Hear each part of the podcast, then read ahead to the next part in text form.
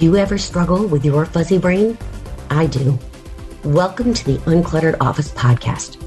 Here I share what I've discovered from my challenges with ADHD and chemo brain. I'm your host, Catherine Avery. I'm a former Wall Streeter, now certified productive environment specialist, and ADHD productivity coach with well over 20 years of experience in business, office design, and productivity. I'm a badass cancer survivor and thriver, wife, mom of a teen and a cat, and a lifelong geek. I'm old enough now to be proud of it. I've learned that whether we lose our keys, misplace our files, or constantly forget our appointments, we can design a work and home life that is simpler, easier, and fits who we are with our unique brains. I believe that to be truly productive, we need to learn how to be intentionally unproductive. A strange twist for a productivity coach. But hey, I love to ski, sail, and surf. Listen in and learn how to streamline your space and systems so you can be more focused, organized, and have more time to be intentionally unproductive. Hey everyone, Catherine Avery of productivitybydesign.com and your host of the Uncluttered Office podcast. I have a most unusual guest today who has absolutely nothing to do with productivity or offices or anything else. He's just this amazing guy. John Roedel, comic poet and storyteller from Wyoming, who did what any middle aged man does when he starts to fall apart. He started talking to God on Facebook became obsessed with poetry and found a way to turn his teardrops into art. And if that's your bio, you're clearly a poet because only people who are poetic possibly write a bio about teardrops into art. So I'm so incredibly super psyched for you to be here, John. I found you through Patty Lennon and she shared one of your poems and I was addicted. So fangirl, fangirl. really, I'm the one who's honored to be here. I'm really excited. I'm a little nervous. Patty is amazing. She was one of the, so I had a post that went, a poem I wrote in 2017 that I reposted again in February of 2020, right when the pandemic was starting. And it seemed like it resonated. And I wasn't posting it because of the pandemic or I thought it really was going to be meaningful to it, but it was because I'm not, we'll find out over the next course of the next few minutes. I'm not super intelligent and I don't have this Machiavellian mind where I'm like, oh, this is going to be great in today's climate. I just reposted a, something that I wanted people to read, and it kind of went gangbusters, and it connected me with Patty, and then now it connected me with you, and it's been amazing. Right? Yeah, you got a lot of followers from that. I think when we put something out into the world that comes from our heart, that's what resonates. And actually, I mean, you know, there's a lot of irony. Most middle aged men don't start talking to God on Facebook when they fall apart. I mean, I'm not sure what they do. They buy motorcycles. I live in Wyoming and it's cowboy culture here. And you know, uh, I live in a small town. Well, I live in Cheyenne, Wyoming, and we are the biggest city in Wyoming at 50,000 people. So it's a small community. Uh, so yeah, I definitely get some looks from folks for the process in which I've kind of used to kind of share my life with people. Uh, I didn't get the sleeve tattoo. I didn't get the new car. I'm not doing Pilates four times a day. I say I'm an accidental poet because it wasn't something I ever, I got D's in high school in English. My guidance counselor in college once informed me I was the most infuriating, low intellectual person he has ever met in his life. I never read poetry until five years ago, and now I'm completely obsessed with it, and it's kind of changed my entire life. So I'm kind of on just a journey, and every day I'm kind of learning new things about myself. Okay. Outside of yourself, favorite poet? Oh my gosh. The first poet I fell in love with was Maya Angelou. You know, that's a cliche answer. Everyone, you know, loves Maya Angelou, but she was amazing. Like when I read when I read her work, it just it was you could feel like words became alive on the page she wasn't writing. My experience with poetry in high school and college, and when I tried to read it, it felt very formal and it felt very inaccessible and it felt like I wasn't smart enough to get it. I would have to read it like nine times in order to get what the meaning was. You'd have to drill into each thing.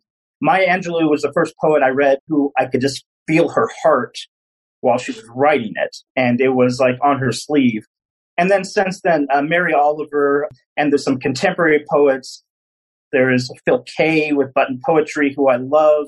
There is Ian Thomas from South Africa. He writes the, and he was actually the first person who I read that I thought maybe I could write something like this. And he wrote something called I Hope You Will Find This. And it's just kind of these series of small poems in which he's just sharing parts of his life in a way that was so vulnerable. And he was almost leaving them like love notes for people to find around the world. And it was amazing. And I read those and it broke me open. And I thought, okay, I'm going to start writing on my own. I felt like my heart was like a knot of Christmas lights. Like you get your Christmas lights every year, and like there's mine are always in a huge knot, and I have to untangle them every year. And that's like six years ago. That's what my heart looked like, and I thought the only way through that was to start writing, and that's kind of so. Those are the poets that kind of, and since then, I really have started getting into some of the older poets I'm supposed to have liked, Dylan Thomas, you know, all the classics. But I love it all. I, I just like it when people bravely share parts. And I love it when people who are amateur poets, and I'm an amateur poet, people who are not like out there on the speaking circuit. I love it when I go to a coffee house and there's a 18 or 19 year old girl or boy who's getting up and opening up this folded piece of paper and their hands are shaking and it's talking about the fight they got in with their mom that morning or their dad or how they're failing school. There was a 65 year old man in a poetry house who was writing about his garden I loved it because it's just given a small little glimpse into their life. It's just like a little peephole into someone's heart and their life. And I love it and it makes me more empathetic. The more poetry I read from other people, the more empathy I feel towards people. And that's what's really been changing for me in the last five years. I just am overwhelmed with empathy because of poetry. Wait, I'm going to hold that thought because I got to at least blurt out my favorite poet. So my favorite, so I'm an English lit major way back in the day when I went to Smith College a lot of years ago and was sure I was going to be an English teacher. And of course, that's not where my path took me at all, which is fine. It's huge into T.S. Eliot. Oh, yeah. He's pretty out there. yep. Yep. And then Mary Oliver. Yep. Huge fanatic fan of Mary Oliver. I just love how she wrote. I was really sad when she died, as you know. And now in the last probably two, three years, I've been following Caitlin Shetler, I think is her last name. Do you know her? I've heard that name. I don't know if i am familiar with her work, but I know that showed up on a list of people I'm supposed to read. So Caitlin Shetler writes from a very female perspective about God. And it is really like pisses people off. Yep. Which is why I like her because she's just like, this is who I am. This is what I believe. And you don't like it. The door's over there. I think that's Caitlin Shetler. I'm going to just confirm that because I'm having that moment where I don't quite remember things sometimes in my head. I call um, those every moment. That is every moment for me. So, right. Yeah, this is definitely her. She's amazing. And when I think the first one that I read of her was around Easter a year ago. And it was all about the perspective of Jesus from Mary's viewpoint. And it came in from a very much from a motherhood standpoint. And there were people that just didn't want to think of Mary that way. And I'm like, yeah, but, but Mary was a mom, you know, and she was probably a 14 year old mom, you know, deal with it, you know. I'm not saying that no, that I mean, makes Mary any less godly. On the contrary, but it's anyway, raw. It's. I mean, it's an yeah, it's a raw expression of grief and, you know, pain and suffering and joy. I mean, and it's real. And that's where I love poets who are just real, who are just like, I'm not here to impress you. I think my impression of poetry long ago was here are people that have a thesaurus and can are trying to impress me. That doesn't work for me at all. I'm more interested in people who are vulnerable and who are talking about the real you know, the real human emotion of life and the joy and the struggle and the grief and the pain. And I get some of that too. I mean, I started having, when I started writing, it all started beginning these fake, because my background is a comic improv. I teach improv comedy. I love improv. I like being on stage and making people laugh. But in 2015, I wasn't feeling very funny. I was really struggling. And so that's when I started having fake conversations with God on Facebook and I was making God very informal. And a lot of people didn't. A lot of people don't like it. But God But is that's okay. to me, God is informal. I mean, to me, I have a personal relationship and I talk to him, you know, and I, sometimes it's WTF and sometimes it's, you know, I'm so incredibly grateful that that butterfly just flew across my path and, and how spectacular it is that, you know, I used to be a designer, so I'm really into colors.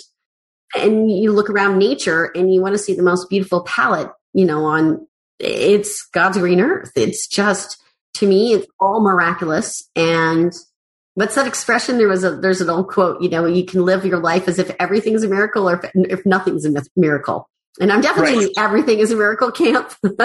you know, I'm the person who like rolls out of bed and if there's a gorgeous sunrise, I'm running up the street to go, to go watch it. You know, I don't know how many people do that. I do.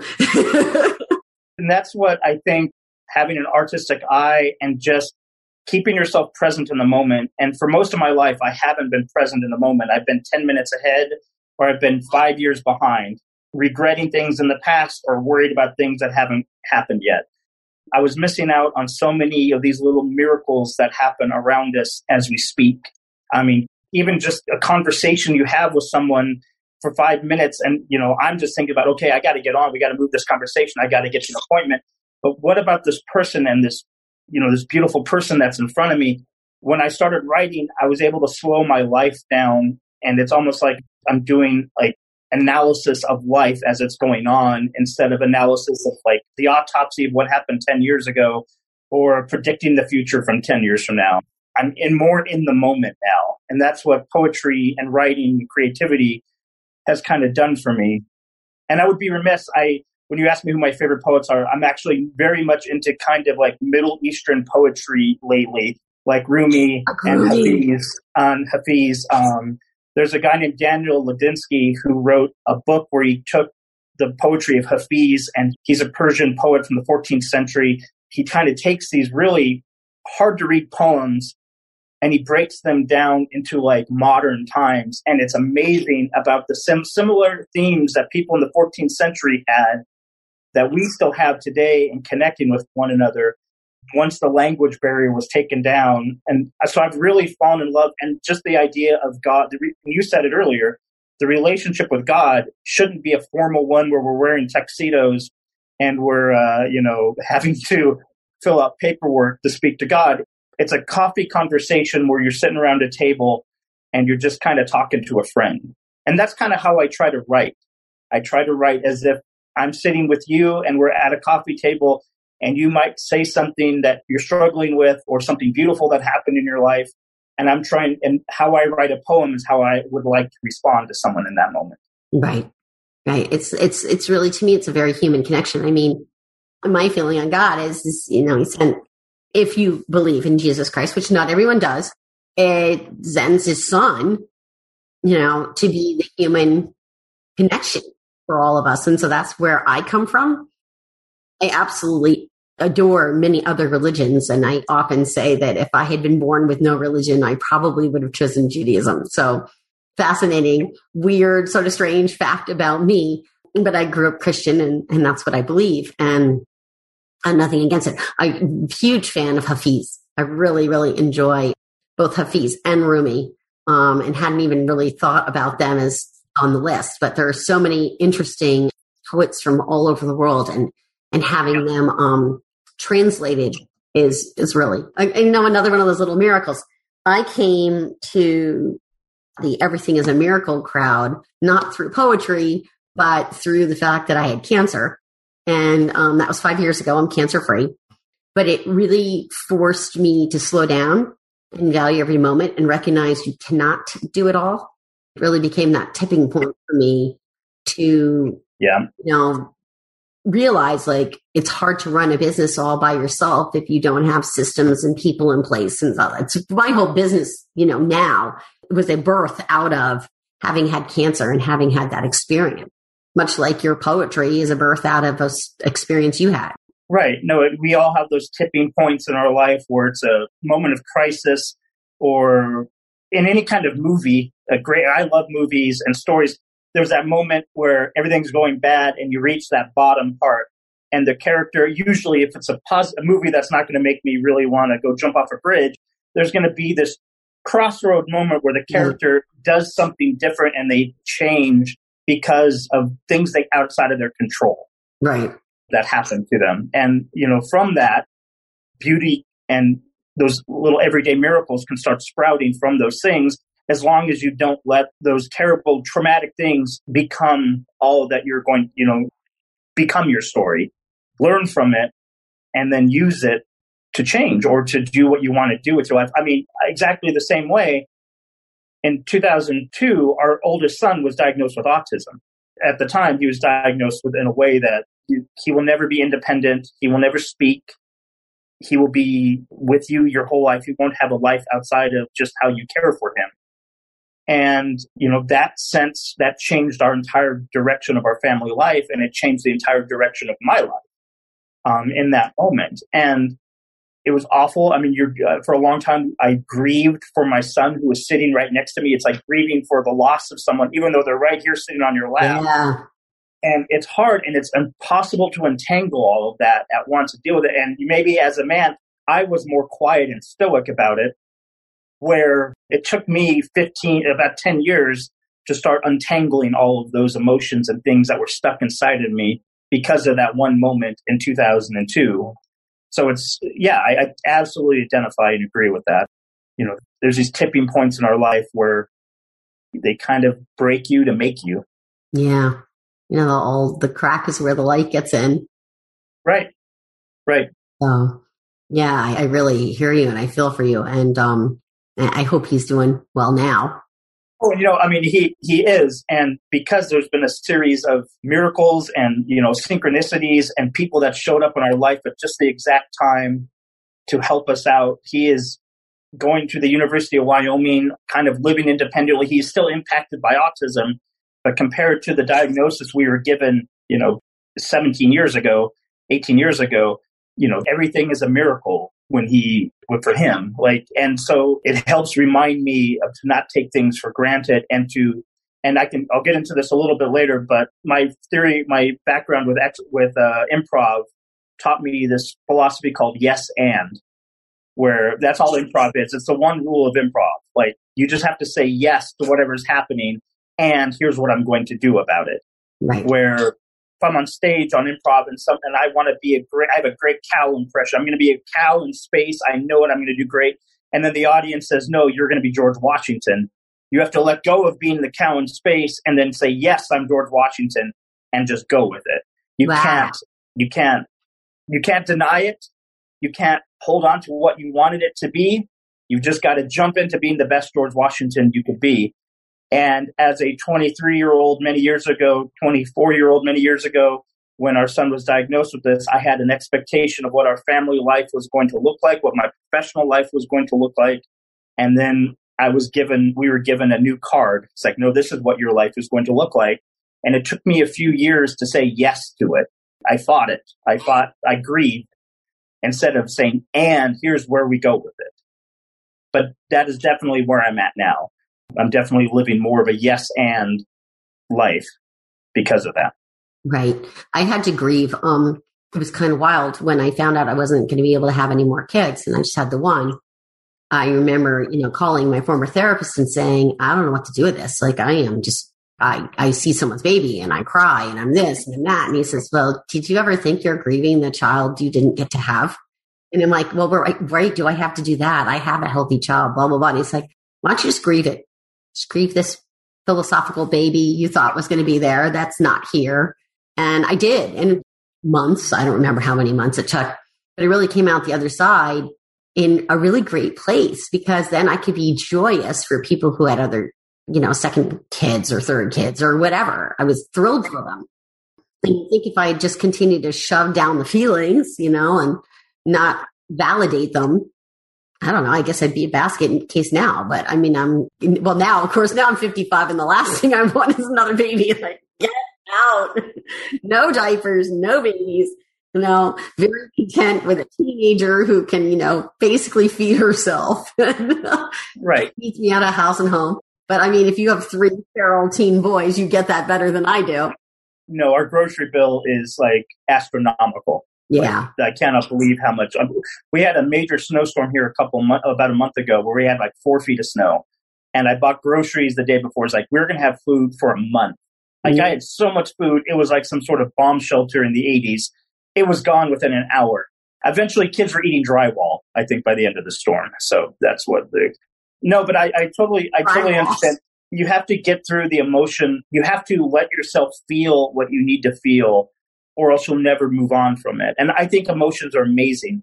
I love emotions, um, good or bad. I'm really focusing these days on allowing myself to feel whatever it is I need to feel um, whether it's sadness, um, whether it's joy, whether it's whatever, we deny these things because we want people to think we have it all together. We, people, we don't want people to see us upset. We don't want people. We want our Facebook feeds or Instagram feeds to be perfect.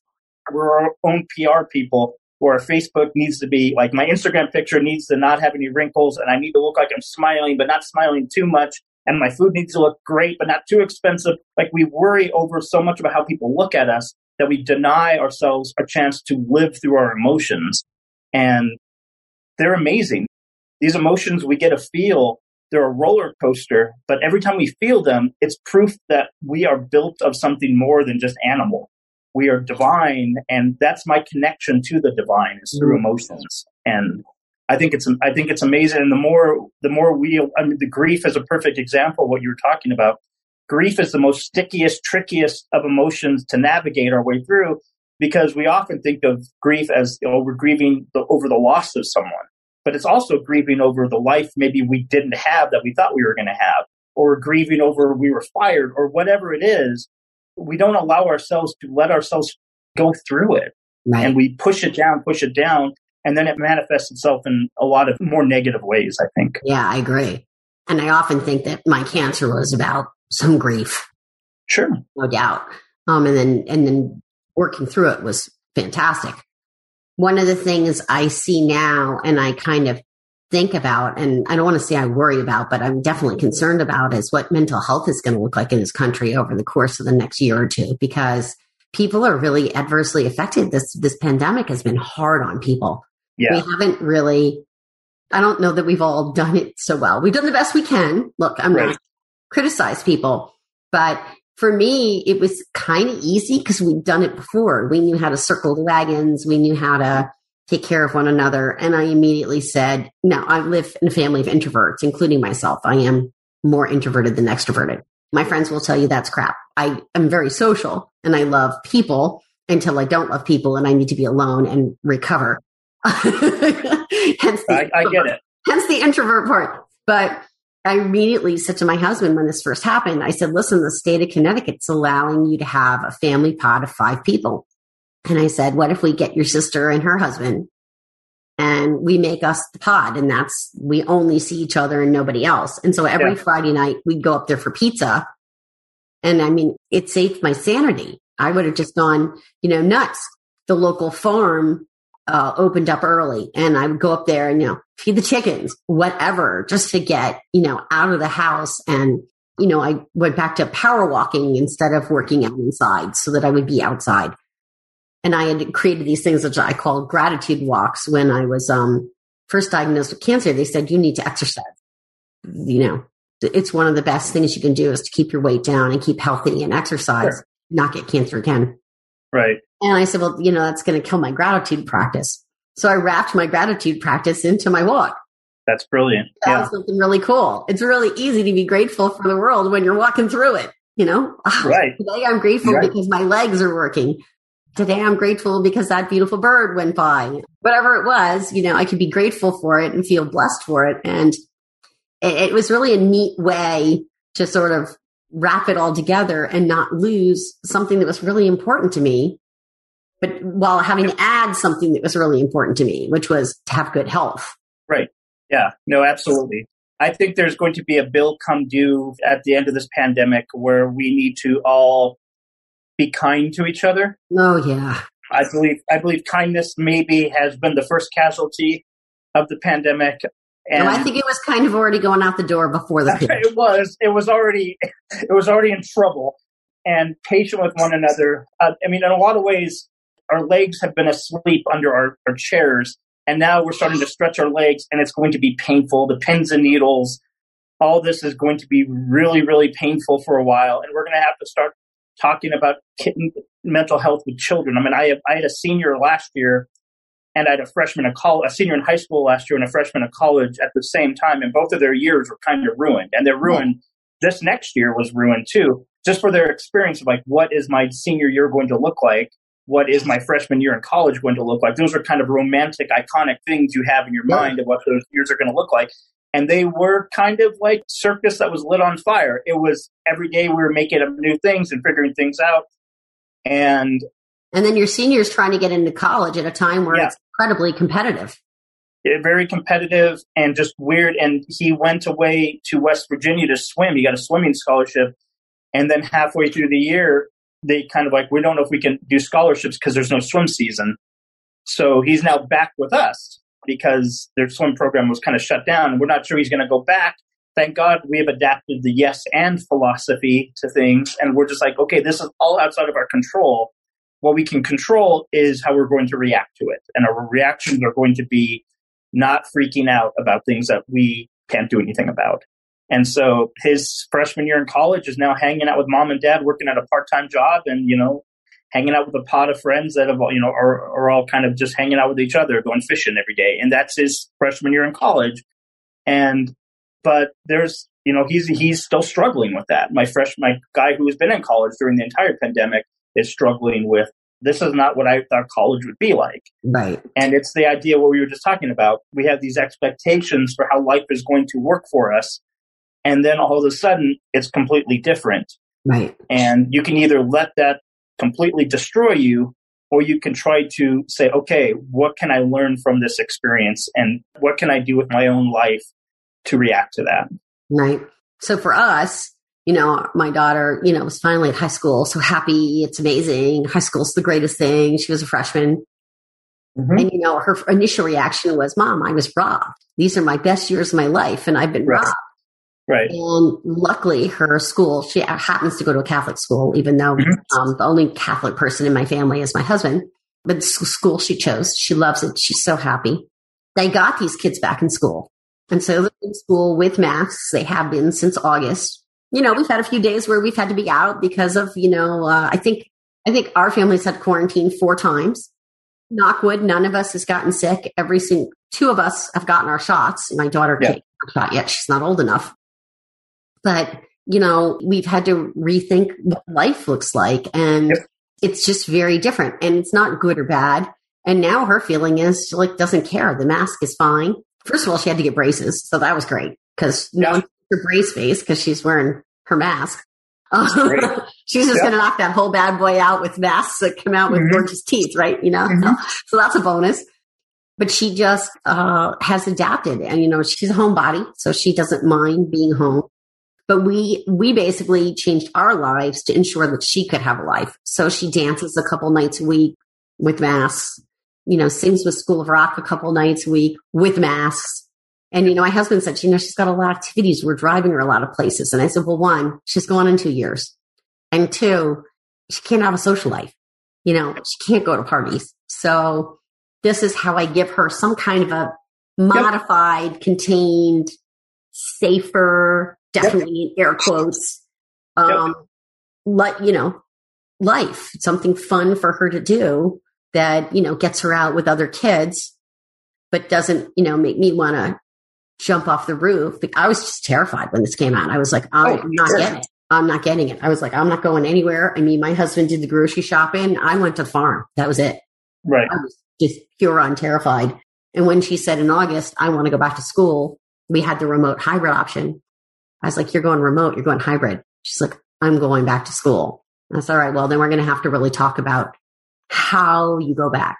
And so what is it? It's a shelf in the garage where she puts her stuff when she comes in. Her backpack and stuff can't come in the house. Yep. You just can't come in the house. You know, I go out and, you know, take her clothes and bring them in a couple days later and do the laundry. And, and we make it, we've made it work. Yep. And, you know, very, very, very fortunate to say none of us has gotten sick. We've been very lucky. I mean, I yeah. believe it's just, we just gotten lucky. Yeah. I mean, it's a perfect example of life handing you a big pile of flaming manure and being like, okay, this is what I'm going to do about it instead of just staring at the pile of manure and being like, Hoping it "Well, I'm just goes gonna look away. at burning pile of manure for the next 17 months. I mean, it's, we're living in unprecedented times. So this harkens me back and I just pulled it up now. It's really quick. So I'll read it quickly. I, right when the pandemic started, it was that I remember the pandemic for me didn't really start until Tom Hanks got COVID. When Tom Hanks got COVID, I'm like, wait a second. Now it's happening. And I really, I, so I wrote this poem that night because I remember everyone was so angry at each other right away. Like I Oh. just remember people just say anger, like you couldn't be afraid of it. Or if people be like, why are you living in fear? And then people who are like, well, I'm going to live my, I'm going to find ways to live my life. And people are like, how can you do that? Like no one could listen to each other and everyone was angry. So I wrote this poem that I think it kind of fits into what we're talking about. And I hope it does. And if we get to the end of it and it doesn't, you can never have me back on again. Here we go. There's no handbook for any of this. There are no hard and fast rules for times like these. You're doing the best you can, holding things together while the world falls apart. In this age of fear and fret, you don't need to be perfect. You just need to be gentle with yourself and with everybody else. Because that's the only thing you can really control, isn't it? Yes, things might unravel a bit more before this is all said and done. You might as well, too. And it's okay if you do. Because while the world is resetting its router, we can take turns deciding who gets to cry on the couch. We can take turns becoming a balm for one another. We can take turns yelling up into the silent sky. We can take turns having insomnia. We can take turns becoming a confessional for one another. And we can take turns brushing the tears off of each other's face. Don't worry about getting this right because you won't. Don't worry about making mistakes because you will. You're doing the best you can. And there's only one great commandment for enduring a storm like this, and it's this Go easy, my love. Go easy. Love it. That was February 4th. I looked it up. Oh, nice. So it was February 4th. Yep. And we were all still thinking it wasn't going to happen here. Right. So, no, I don't think, well, maybe I wrote that a week, uh, maybe a month before Tom Hanks. Yeah, maybe it was just starting. Yeah. Yeah, that's right. Because Tom Hanks wasn't until March 13th, I think. So, yeah, that was maybe a month before Tom Hanks. I was just starting to see Right. And I didn't. Um, obviously, nobody knew. Like everyone thought, okay, six months, two Yeah. weeks to stop the spread, six months. This, no one would have foreseen that 15 months later, we're still here at the stage. We didn't realize what we were dealing with, and it's kind of my philosophy with everything is like, just be kind first Yeah. before winning the argument. There's some arguments worth winning, and there's some hills worth dying on. Not every single one is. You know, pick those very, very, very, very carefully. The idea of getting mad at someone for being, because I think I wrote this because people were mad at people for being afraid of it. Right. It's like, it's okay to be afraid of it. It's unknown. And it's okay if someone's not afraid of it. You can't shame them. Oh, you should be more terrified of it. People are going to feel and react to things the way they need to. And that kind of goes with my love of emotions. Fear is an emotion. It's not my favorite emotion, but it's one that is very powerful and we need to talk about. So I think I wrote it based on that. And it, it feels it. kind of relevant. And it's interesting because anger is fear. Yep. You know, sadness is fear. It's all comes, it's really fear and love. And there's really, eh, well, Patty will tell us, you know, there's only fear and love and there was nothing in between. We go back Yep. to Patty at the end here. Hi, Patty. And, and, you know, I was, I was very afraid, but at the same time, that didn't mean I wasn't kind. And I Right. remember specifically bumping into my neighbor. It had to be right around Easter. And not literally, we were six feet apart on the street Right.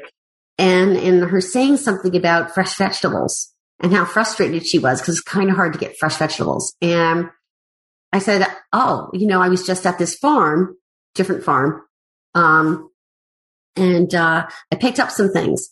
And so I went over to what I had picked up, and I took some out. You know, a couple tomatoes or whatever. I picked a bunch Right. of different vegetables that were just sort of a mix, and some of the fresh fruit I had. And then I remember the reason I remember it was Easter is because I had these chocolate Easter eggs and I put them in and I dropped them off. And she was just completely floored. It just blew her away that I would share. And I was like, but I have enough. Right. Why shouldn't I share? If you can't get fresh vegetables right now, yeah, yeah, maybe next week, maybe next week I want to have orange juice and you right. let me have some. So, you know, it's the old, remember the old cup of sugar thing, you know, yeah. pass a cup yeah. of sugar to your neighbor. And, and I, by the way, that's what I think is the good that came out of this pandemic for me is I walked so much in my neighborhood. I got to meet my neighbors. I know them by name. I know their dogs' names. I know, you know, where their kids are, what they're doing. And it's become a much tighter knit neighborhood. Yeah. Ever had, cause, you know, before you could just jet off somewhere and who cares? Yep. Yep. I hate to be like that, but that's kind of how it was. You know, it was like the world was our neighborhood. Now all of a sudden we've gone back to our neighborhoods really small. Right. It's right. simultaneously really big and really small because here we are talking and you're in Wyoming and I'm in Delaware. Sure. Usually normally in Connecticut. So it's just amazing to me. It blows my mind how we can have these two things simultaneously. For me, it comes down to empathy. What you did is you showed empathy for somebody. And that for me, I think is the secret to how we get through all of this is we listen and we empathize with people. 99% of people all have, are trying the best they can. You bet. Sure, there are some agents who are working on the fringes to maybe not doing the best they can and trying to, you know, get us to react in ways that maybe aren't appropriate. But 99% of us are all working, trying to take care of our families, trying to be nice, trying to, you know, figure out what it's like to be on a wobbling planet next to a burning fireball I mean, we're all in this adventure together that we're all just supposed to exactly know what we're supposed to do when something like this happens. And we're all figuring it out together at the same time. And that's why, like, there is no rules or handbook for any of this except for just be gentle with one another. And I think what you, that, that story is a perfect example of that. Right. And then, uh, and then vice versa. I mean, I had neighbors who did things for me. So many people who came to me with meals when I was going through chemo so much love. I mean, it was just amazing and I could never repay it. And I knew it. And then you know what you have to learn, and this is really great because again, Patty in receiving school, you have to learn how to receive that. Yeah. And that was a huge gift to me. I had always been the doer, the giver, the yeah. take care of person, always, always, always. And suddenly everybody was taking care of me. And I had yeah. to learn how to receive that without feeling like yucky. Yeah. yeah. Like you know, I, and uh, graciously take it in. I get it. I uh, so we mentioned that post, that poem of mine, how I connected with Patty, and now I've connected with you. It kind of went gangbusters around the world. It's still being shared now, and so I I grew up in a you know I, I grew up Catholic in a very Catholic household. My uh, parents were loved me very much, but they were we were very kind of they weren't very affectionate, like physically affectionate. There wasn't a lot of that. There was just a lot. My dad was a third generation pharmacist. My mom was a one room school teacher with a ruler. My bro- my older brother works for Xbox as an engineer. It's a very scientific family. And then there was me who constantly needed like I need a hug. It wasn't really a huggy family, but so I didn't grow up with affirmation like if you did something well, you were supposed to do something well. So good job, I guess. But you know, when this post started really going viral, I started getting messages from people saying, Oh, I love it and how great it is. It makes me so uncomfortable when people give me mm. positive praise and feedback that it's something I'm still working with even a year later. Like I'm getting wonderful messages from people and things like that. And a lot of the times I can't really respond to it because it just makes me feel like I want to throw up. Um, but that's the lesson I'm learning is just to, you know, it's just, you know, if we're going to be kind to other people, you have to also be kind to yourself and, and let people be kind to you without worrying about what's your motivation. Why are you being so nice to me? You know, oh, I don't deserve it. Oh, I don't know. It's, I'm a fraud or whatever the things that come in your head whenever people are nice and kind or give you affirmations. And those are the, that's, that's the journey I'm still on is working on that. So I absolutely understand what you're saying. We're all on a journey. And of course, none of this is really anything to do with productivity other than because this is supposedly a productivity pro- podcast, but I don't care because I, it's mine. So I get to choose the rules. You know, you can't be productive if you're not taking care of yourself. It's right. classic, put your oxygen mask on 1st mm-hmm. Absolutely. And, um, you know, that's, I think that's sort of a beautiful point to kind of wrap up here. Do you have a favorite productivity tool you use to make sure you get your yeah. writing done? Absolutely. No, absolutely I do. And I've kind of mentioned it before is the idea of yes and. Right. Uh, because you can get stuck on a problem, whatever the problem is, whether it was 18 years ago, oh, our child has autism. And I, this is what I thought my family life would look like. On the drive home from that doctor's appointment in Denver, Colorado, I was still stuck. We were driving in the car. We're about 100 miles away. I was still in Denver, Colorado, in my mind, in that doctor's office, like, oh my gosh, we're stuck in this. This is it. This is reality. This is over. My wife was already in her mind, okay, no, this is who we're going to call. This is what we're going to do. These are the people we're going to connect with. These are the things we're going to try. And she was yes anding long before I had even started improv and learned what that word, what that term means. Is she was already like, okay, here's yes, this is what's happening, and now here's where we go with it. And I've taken, and it took me a couple of years to qu- to start yes and to quit saying no. I'm denying this is happening, Right. and now it took me a couple of years, and like she was already. We tried so many different things, uh, different therapies, crazy therapies, and I, back then I would have been like, this is out of like no one would ever do this. Like music therapy or horseback therapy or Reiki energy healing or whatever it was, we tried anything that anyone could recommend. And in 2003 in Wyoming, it was kind of a desert of autism, like support and information. right. But we would look up anything to find any solution. Right. And we were just desperate. So we'd, we'd yes this. Okay, that didn't work. Okay, we'll try this and this and this. Right. And I've learned to take that to my professional life. The Mhm. idea of there's days in which things aren't working for me or I fail and I fail all the time. I failed at this. Okay, yes. And what am I going to do next? And what happens next? Instead of just focusing on the problem, I say yes to it and then, okay, and we'll try this. Okay, that didn't work and we'll try this. Okay, that didn't work. And it's a very cliche thing like when you fail, try and try again. But that's what it is. It's saying, okay, I'm not going to deny this is happening. I'm not going to deny that I wanted to be a cow in outer space and make all these people laugh or show off my really great Jimmy Carter impersonation. And now I have to be this other character. I'm saying yes to that, letting go of what I thought was going to happen, and then just ending my way through the story. And that's what our life life is. Uh, you you had said it earlier. You thought you'd be a you know maybe an English teacher or you're an English lit major, and now look what you're doing now because you said yes and to where life took you. Right. Um, and that that's exactly I the idea five years ago that I would be talking to you about my poetry on a podcast on Zoom, I would have been like, "What are you talking about? I don't. I would never do that. That is so outside of anything I would ever do with my life." But it's only because I started saying yes to this pull and this urge inside of me to do it, and I say and yes and to it every day. And so that's I guess my productivity advice for someone who maybe I'm not that productive but I would say if you just have to just keep saying yes and to whatever you're trying to work on. If it doesn't work Mhm. right away, find another and and keep going. Love it. I love it. All right. You have a book. So I do. tell us where we can find the book. Uh, you can find I have a couple books. The first book I have, which is Hey God, Hey John, uh, located on Amazon. It's kind of my little imaginary conversations with God, where it started out funny, where we talked about waffles a lot, a reality television show, or why I shouldn't wear skinny jeans, and eventually started dealing with more serious topics like my faith crisis and why uh, my my depression and how the joy and struggle of raising a child living with special needs. Mm. And through that book, there's kind of progression. And by the end of it, I'm unintentionally writing poetry in God's responses to me. And eventually, after that, I have two other poetry books that have come from there Any Given Someday and Untied are the other two poetry books that I've had since then.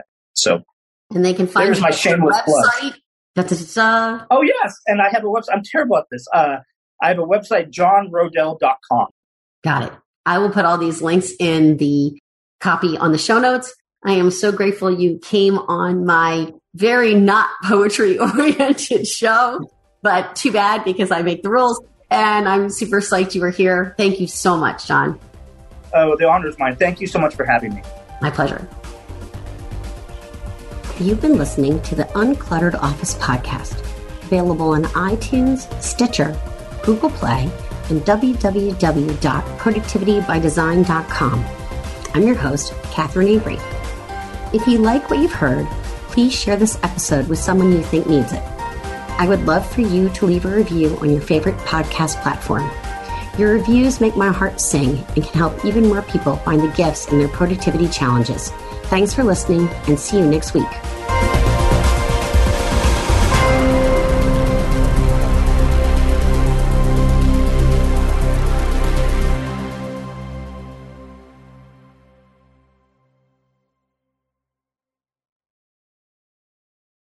This podcast is part of the Sound Advice FM network.